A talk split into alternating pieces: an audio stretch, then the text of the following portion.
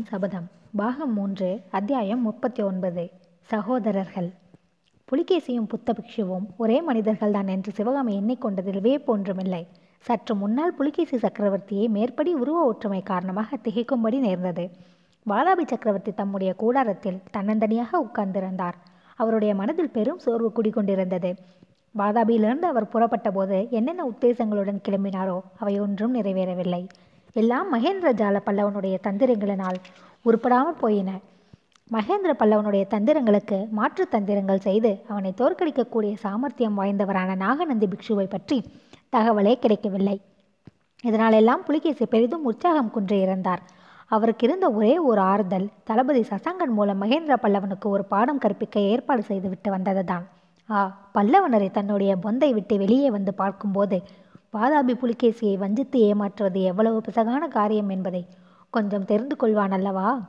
தளபதி சசாங்கன் தம்முடன் வந்து சேர்வதற்காகவே சக்கரவர்த்தி வடப்பெண்ணையின் வடக்கரையில் காத்து கொண்டிருந்தார். கட்டளையை நிறைவேற்றிவிட்டு வந்து சேர சசாங்கனுக்கு ஏன் இத்தனை நாள் பிடிக்கிறது என்று அவருக்கு கோபம் வந்து கொண்டிருந்தது. அந்த சமயத்தில் தெற்கே இருந்து படை வருகிறது என்று கேட்டதும் சசாங்கன் தான் வருகிறான் என்று எண்ணி அவன் கொண்டு வரும் செய்தியை கேட்பதற்காக மிக்க ஆவலுடன் இருந்தார். கூடாரத்துக்கு வெளியே குதிரை ஒன்று வந்து நின்றதும் சசாங்கன் இவ்வளவு தாமதமாய் வருவதற்காக அவன் மேல் எரிந்து விழுவதற்கு ஆயத்தமானார். ஆனால் உள்ளே பிரவேசித்து வந்தது சசாங்கன் அல்ல. கிரீடமும் பாகுவலயமும் சக்கரவர்த்திக்குரிய மற்ற ஆபரணங்களும் தரித்த நெடிதுயர்ந்த கம்பீர உருவம் ஒன்று வந்தது. அதை பார்த்ததும் புலிகேசிக்கு ஏற்பட்ட திகைப்புக்கும் குழப்பத்துக்கும் எல்லையே இல்லை. இது என்ன? எனக்கு சித்தபிரமை பிடித்து விட்டதா அல்லது மாயக்கனவு காண்கிறேனா பின் ஆசனத்தில் இதோ சாய்ந்து உட்கார்ந்திருக்கும் நானே கூடாரத்துக்கு வெளியிலிருந்து எப்படி உள்ளே வர முடியும்? என்று திகைத்தார். புலிகேசியின் குழப்பத்தை பார்த்துவிட்டு வெளியிலிருந்து வந்த உருவம் புன்னகை புரிந்து தம்பி ஏன் இப்படி பயப்படுகிறாய்? நான் என்ன பேயா பிசாசா பூதமா? உனக்கு என்னை தெரியவில்லையா? என்று சொல்லிக்கொண்டே தலைகிரீடத்தை எடுத்ததும் பிக்ஷுவின் மொட்டை தலை காணப்பட்டது. உடனே புலிகேசி குதூகலத்துடன் துள்ளி எழுந்து அண்ணா நீயா? என்று கட்டிக்கொள்ளப் போனவர். மறுபடியும் திகைத்து நின்று ஆஹா இது என்ன வேஷம்? உன்னுடைய வாக்குறுதி? என்று வினவினார். அப்போது புலிகேசியின் கண்களின் ஓரங்களில் பொறாமையுடன் கூடிய குரோதரேகை தென்பட்டது. தம்பி அதற்குள்ளே அவசரமா? ஒரு சந்தர்ப்பத்தில் இந்த வேஷம் உன்னுடைய உயிரை காப்பாற்றுவதற்கு பயன்பட்டதல்லவா? இப்போது என்னுடைய உயிரை காப்பாற்றிக் கொள்வதற்கு இது பயன்பட்டது. என் வாக்குறுதிக்கு ஒரு பங்கமும் நேரவில்லை. உன்னுடைய ராஜ்யத்தில் நான் இந்த வேஷம் போட்டு கொள்வது இல்லை என்றே தானே வாக்குறுதி கொடுத்தேன். இன்னும் உன்னுடைய ரா சாம்ராஜ்யத்துக்குள் நாம் வந்துவிடவில்லையே? என்று நாகநந்தி சொன்னதும் புலிகேசி கொதுப்புடன் கூறினான். ஆம் ஆனால் இந்த பிரதேசம் இன்று நம்முடைய சாம்ராஜ்யத்துக்குள் வராதிருப்பது ஏன்? பல்லவ நாட்டில் இன்று வராக கொடி பறக்காதது ஏன்? அற்புத அற்பத்திலும் அற்பமான மகேந்திர பல்லவனுடைய சைனியத்துக்கு முன்னால் வாதாபியின் மகா சைனியம் தோல்வியடைந்து திருப்பி போவது ஏன்? எல்லாம் முன்னால் வந்ததுதான். தம்பி தோல்வி என்கிற வார்த்தையையே சொல்லாதே. பார் யார் தோல்வியடைந்தது வாதாபி சைனியம் தோல்வியடையவில்லை. நீயும் தோல்வியடையவில்லை. அந்த தோல்வி என்னால் நேரவும் இல்லை. எல்லாம் சாவகாசமாக பேசுவோம். முதலில் உடனே காவி வஸ்திரம் இருந்து தெரிவித்துக் கொடு. நான் இந்த வேஷத்தில் இருந்தால் வீண் குழப்பத்துக்கு இடமாகும். ஏற்கனவே நான் வந்து கொண்டிருந்த போது வெளியில் நிற்கும் வீரர்கள் என்னை வெறித்து வெறித்து பார்த்தார்கள். ஆமாம் அவர்கள் வெறித்து பார்ப்பதற்கு காரணம் இருக்கிறதல்லவா? கூடாரத்துக்குள் இருக்கிற சக்கரவர்த்தி வெளியில் எப்போது எப்படி போனார் என்று? அவர்களுக்கு திகைப்பாய் இருந்துடாதா? எனக்கே கொஞ்ச நேரம் குழப்பமாய் போய்விட்டதே. என்று புலிகேசி கூறிவிட்டு கூடாரத்தின் வாசலில் நின்ற காவலனிடம் உடனே ஒற்றர் விடுதிக்கு சென்று காவி வஸ்திரம் இரண்டு கொண்டு வா என்று கட்டளையிட்டார். காவி வஸ்திரம் வந்தவுடனே நாகநந்தி உடையை மாற்றிக்கொண்டார் சகோதரர்கள் இருவரும் ஒரே ஆசனத்தில் அருகருகே உட்கார்ந்தார்கள். தம்பி இப்போது சொல்லு நீ வாய்தாபியை விட்டு புறப்பட்டதிலிருந்து நடந்ததையெல்லாம் விவரமாக சொல்லு என்று நாகநந்தி கேட்க அவ்விதமே புலிகேசி கூறி வந்தார். எல்லாவற்றையும் கவனமாக கேட்ட பிறகு பிக்ஷு கூறினார் ஆஹா மகேந்திர பல்லவன் நான் நினைத்ததைக் காட்டிலும் கெட்டிக்காரன். நெருகிலும் நம்மை ஏமாற்றி வந்திருக்கிறான்.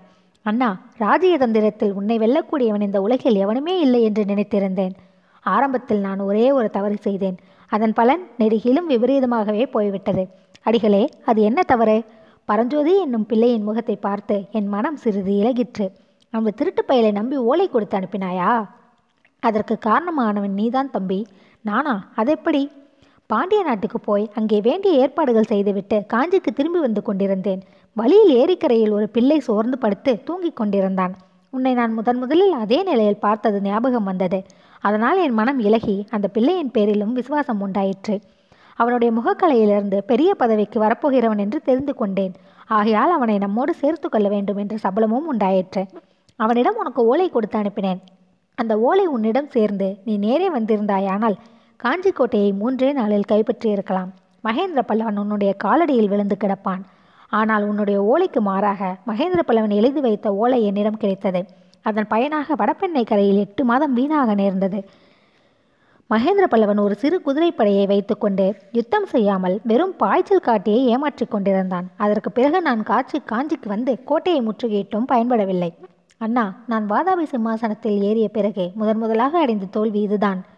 அப்பனே அந்த வார்த்தையை மட்டும் சொல்லாதே. தோல்வி எது? யார் தோல்வி அடைந்தது? ராஜதீக சாஸ்திரத்தில் முதலாவது பாடம் என்னவென்பதை இன்னமும் நீ தெரிந்து கொள்ளவில்லையா? தோல்வி அடைந்து விட்டதாக ஒரு நாளும் ஒப்புக்கொள்ளக்கூடாது என்பதுதான் அந்த பாடம். நீ ஏன் தோல்வி அடைந்ததாக சொல்லிக் கொண்டால்? ஊரார் அப்படி சொல்வார்கள். உன் விதோ விரோதிகளும் அவ்விதமே சொல்வார்கள். தேசமெங்கும் புலிகேசி சக்கரவர்த்தி தோல்வியடைந்தார் என்று செய்தி பரவும். ஹர்ஷவர்தனன் காதிலும் அது எட்டும். மகேந்திர பல்லவன் பொய்யாக எழுதியபடி ஒருவேளை உண்மையில் நடந்தாலும் நடக்கலாம். நர்மதையை கடந்து ஹர்ஷனுடைய சைன்யம் உன் ராஜ்யத்திற்குள் பிரவேசிக்கலாம். தோல்வி என்ற வார்த்தையை இனிமேல் சொல்லாதே தம்பி. நான் சொல்லாமல் இருந்து விட்டால் தோல்வி வெற்றியாகி விடுமா அண்ணா? மறுபடியும் தோல்வியை கட்டிக்கொண்டு ஏன் அழைகிறாய்? என்ன தோல்வியை நீ அடைந்தாய்? யோசித்துப் பார். கடல் போன்ற சைனியத்துடன் திக்விஜயம் செய்ய தென்னாட்டை நோக்கி புறப்பட்டாய். வைஜெயந்தியை அழித்தாள் அழித்தாய். வடபெண்ணை கரையில் பல்லவ சைனியத்தை நிர்மூலம் செய்தாய். காஞ்சிக்கோட்டையை முற்றுகையிட்டாய். தெற்கே கொள்ளிடக்கரை வரையில் சென்றாய். பல்லவன் சிறைப்படுத்தியிருந்த துர்வீதனை விடுதலை செய்தாய். காவேரி கரையில் தமிழகத்தின் மூவேந்தர்கள் சேர சோழ பாண்டியர்கள் வந்து உன் அடிப்பணிந்து காணிக்கை செலுத்தினார்கள். அண்ணா சோழன் வரவில்லையே. சோழன் வரவில்லா வராவிட்டால் கலப்பாளன் வந்தான். இதையெல்லாம் யார் விசாரிக்கப் போகிறார்கள் தம்பி? நீ திரும்பி காஞ்சிக்கோட்டைக்கு வந்தபோது மகேந்திர பல்லவனும் உன்னை சரணாகதி அடைந்தான். மகாபலியின் தலையில் மகாவிஷ்ணு பாதத்தை வைத்தது போல் நீயும் மகேந்திர பல்லவனுடைய சிரசில் உன் பாதத்தை வைத்து பிழைத்து போ என்று உயிர் பிச்சை கொடுத்தாய். அவன் கொடுத்த காணிக்கைகளை பெற்றுக்கொண்டு புறப்பட்டாய். காணிக்கை ஒன்றும் நான் கொண்டு வரவில்லையே அண்ணா. நீ கொண்டு வராவிட்டால் நான் கொண்டு வந்திருக்கிறேன். என்ன அது? இன்று இரவு காட்டுகிறேன். மேற்படி விவரமெல்லாம் உத்தர பாரத தேசத்திலே பரவும்போது நீ திக்விஜயம் செய்து வெற்றி முழக்கத்துடன் திரும்பினாய் என்று சொல்வார்களா? தோல்வியுற்று ஓடி வந்தாய் என்பார்களா? அண்ணா உன் சாமர்த்தியமே சாமர்த்தியம். தோல்வியை கூட நீ வெற்றியாக மாற்றக்கூடியவன். உன் பேச்சை கேட்ட பிறகு எனக்கே நான் அடைந்தது வெற்றி என்றே தோன்றுகிறது. ஆனால் இந்த வெற்றி செய்தி வடநாட்டிலே எப்படி பரவும்? ஆ புத்த பிக்ஷுகளின் சங்கங்களும் சமணர்களின் மடங்களும் பின் எதற்காக இருக்கின்றன? நாகார்ஜுன பருவத்துக்கும் உடனே ஆள் அனுப்ப வேண்டும். அண்ணே நீயே போவது நல்லது. உனக்கு வேங்கிலும் வேலை இருக்கிறது. என்ன வேலை? விஷ்ணுவர்தனன் காயம்பட்டு கிடக்கிறான். சென்ற வருஷம் அவன் வெற்றி கொண்ட வேங்கி ராஜ்யத்தில் இப்போது எங்கே பார்த்தாலும் கலகமாம். அதற்கு நான் போய் என்ன செய்யட்டும்? நீ போய்தான் அவனுக்கு யோசனை சொல்லி உதவ வேண்டும். உன்னால் முடியாத காரியம் ஒன்றுமில்லை அண்ணா. தோல்வியையும் நீ வெற்றியாக்கி விடுவாய். என்னால் இப்போது வேங்கிக்கு போக முடியாது. ஏன்? காரணம் இருக்கிறது. அதை சொல்லேன். ராத்திரி சொல்கிறேன் தம்பி. சூரியன் அஸ்தமித்து நாற்புறமும் இருள் சூழ்ந்து விட்டது பூர்ணச்சந்திரன் உதயமாக போகிறது. இந்த கூடாரத்துக்குள்ளேயே அடைந்து கிடப்பானேன். வா வெளியே போகலாம். ஆமாம் ஆமாம். பிரகிருதியின் சௌந்தரியங்கள் அநியாயமாய் வீணாய் போகின்றன. என்று பரிகாச குரலில் சொல்லிக்கொண்டு புலிகேசி சக்கரவர்த்தி எழுந்தார். உனக்கு எவ்வளவோ பாக்கியங்கள் இருந்தாலும் என்ன பையன்? சௌந்தரியத்தை அனுபவிக்கும் பாக்கியம் மட்டும் இல்லை என்று சொல்லிக்கொண்டு நாகநந்தி எழுந்தார். சகோதரர்கள் இருவரும் ஒத்த வயதுடைய ஆத்ம சிநேகிதர்களைப் போல் கைகோர்த்து கொண்டு வெளியே சென்றார்கள். அத்தியாயம் நாற்பது. அஜந்தா அடிவாரம். சூரியன் மறைந்தால் என்ன? அதோடு உலகம் அஸ் அஸ்ம அஸ்தமித்து போய்விடுமா? இதோ நான் ஒருவன் இருக்கிறேனே என்று பறையறைந்து கொண்டு கீழ்திசையில் பூரணச்சந்திரன் உதயமானான். நெடுதுயர்ந்த இரண்டு பனைமரங்களுக்கு நடுவே தங்க ஒளி பெற்று திகழ்ந்த சந்திர பிரம்பமானது மரசட்டமிட்ட பலக்கணியின் வழியாக எட்டி பார்க்கும் நவயவன நாரிமணியின் பொன்முகத்தை ஒத்த இன்ப வடிவமாய் விளங்கியது. புத்த பிக்ஷுவுக்கு அந்த முகம் சிவகாமியின் முகமாகவே காட்சியளித்தது. நாகநந்தியும் புலிகேசியும் கூடாரத்துக்கு வெளியே வந்து ஒரு மொட்டைப்பாறையின் மீது உட்கார்ந்தார்கள். அண்ணா என்ன யோசிக்கிறாய்? என்று புலிகேசி கேட்டார். தம்பி இன்றைக்கு நான் கூடாரத்துக்குள்ளே வந்தபோது உன்னை போல் உடைத்தெடுத்து கொண்டு வந்தேன் அல்லவா? இதே மாதிரி முன்னொரு தடவை உன்னை போல் வேஷம் தரித்து கொண்டேனே. உனக்கு ஞாபகம் இருக்கிறதா? அதை எப்படி மறக்க முடியும் அண்ணா? ஒரு நாளும் முடியாது. இல்லை இருபத்தைந்து வருஷம் ஆகிவிட்டதே. ஒருவேளை மறந்துவிட்டாயோ என்று நினைத்தேன். இருபத்தைந்து வருஷம் ஆனால் என்ன? இருபத்தைந்து யுகமானால் என்ன? இந்த பிறவியில் மட்டுமல்ல எத்தனை பிறவி எடுத்தாலும் மறக்க முடியாதண்ணா. முத முதலில் நாம் சந்தித்தது நினைவிருக்கிறதா தம்பி? ஏன் நினைவில்லை? சித்தப்பன் மங்களேசனுடைய கடுஞ்சிறையிலிருந்து தப்பி ஓடி வந்தேன். அந்த பாதகனுடைய வீரர்களுக்கு தப்பி ஒளிந்து காட்டிலும் மலையிலும் எத்தனையோ நாள் திரிந்தேன். ஓடி ஓடி கால்கள் அழுத்து விட்டன. உடம்பும் சலித்து விட்டது. பசியும் தாகமும் எவ்வளவு கொடுமையானவை என்பதை புரி உணர்ந்தேன். கடைசியில் ஒரு நாள் கலப்படைந்து மூர்ச்சையாகிவிட்டேன் மூர்ச்சை தெளிந்து எழுந்தபோது என்னை நீ மடியில் போட்டுக்கொண்டு என் வாயில் ஏதோ பச்சிலை சாற்றை பிழிந்து கொண்டிருந்தாய்.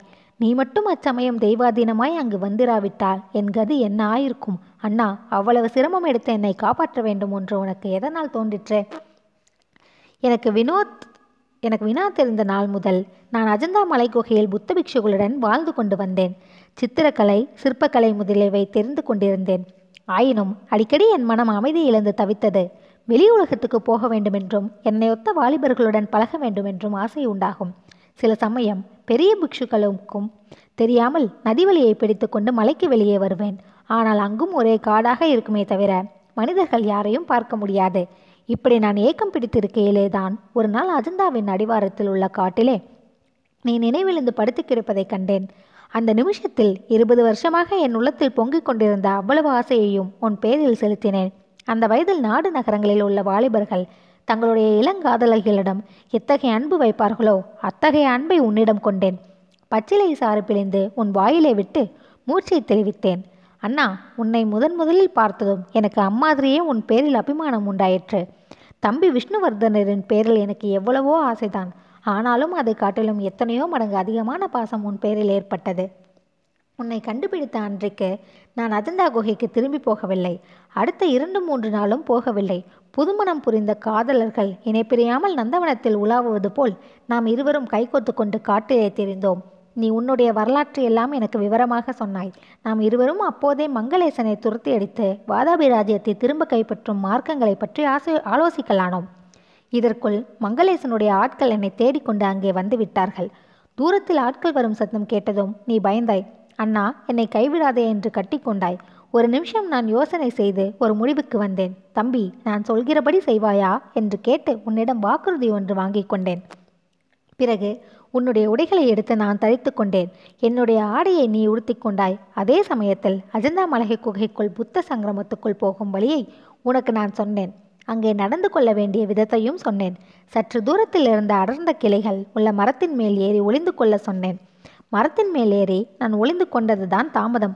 மங்களேசனுடைய ஆட்கள் யமகிங்கங்களைப் போல வந்துவிட்டார்கள். அவர்களுடைய தலைவன் உன்னை சுட்டிக்காட்டி பிடித்து கட்டுங்கள் இவனை என்று கட்டளையிட்டான். என் நெஞ்சு துடியாக துடித்தது. எப்பேற்பட்ட அபாயத்திலிருந்து தப்பினோம் என்று எண்ணினேன். உன்னிடம் அவ அளவற்ற நன்றி உணர்ச்சி உண்டாயிற்று. தம்பி நம்முடைய உருவ ஒற்றுமையை நான் அதற்கு முன்னமே தெரிந்து கொண்டிருந்தேன். நதியிலும் சுனையிலும் நாம் குளித்து கரையேறும்போது தண்ணீரில் தெரிந்த நமது பிரதிபிம்பங்களை பார்த்து அறிந்து கொண்டிருந்தேன். அப்படி தெரிந்து கொண்டிருந்தது அச்சமயம் உன்னை காப்பாற்றுவதற்கு ஏதுவாயிற்று. அண்ணா அந்த சம்பவம் எல்லாம் எனக்கு ஞாபகம் இருக்கிறதா என்று கேட்டாயே. முன்பின் அறிந்திராத எனக்காக நீ உயிரை கொடுக்க துணிந்ததை என்னால் எப்படி மறக்க முடியும்? என்று குரல் தழுதலுக்கு உருக்கத்துடன் புலிகேசி சக்கரவர்த்தி கூறியபோது அவருடைய கண்களிலே கண்ணீர் துளித்தது. ஆ இதென்ன? நெஞ்சில் ஈரப்பசையற்ற கிராதக புலிகேசியின் கண்களிலும் கண்ணீரா? இது உண்மைதானா? என்று பரிசோதித்து தெரிந்து கொள்வதற்காக பூர்ணச்சந்திரன் தனது வெள்ளி கிரணங்கள் இரண்டை ஏவ அது காரணமாக புலிகேசியின் கண்களில் எழுந்த நீர்த்துளிகள் ஆழ்கடல் தந்த நன்முத்துகளைப் போல் சுடர்வித்து பிரயோசித்தன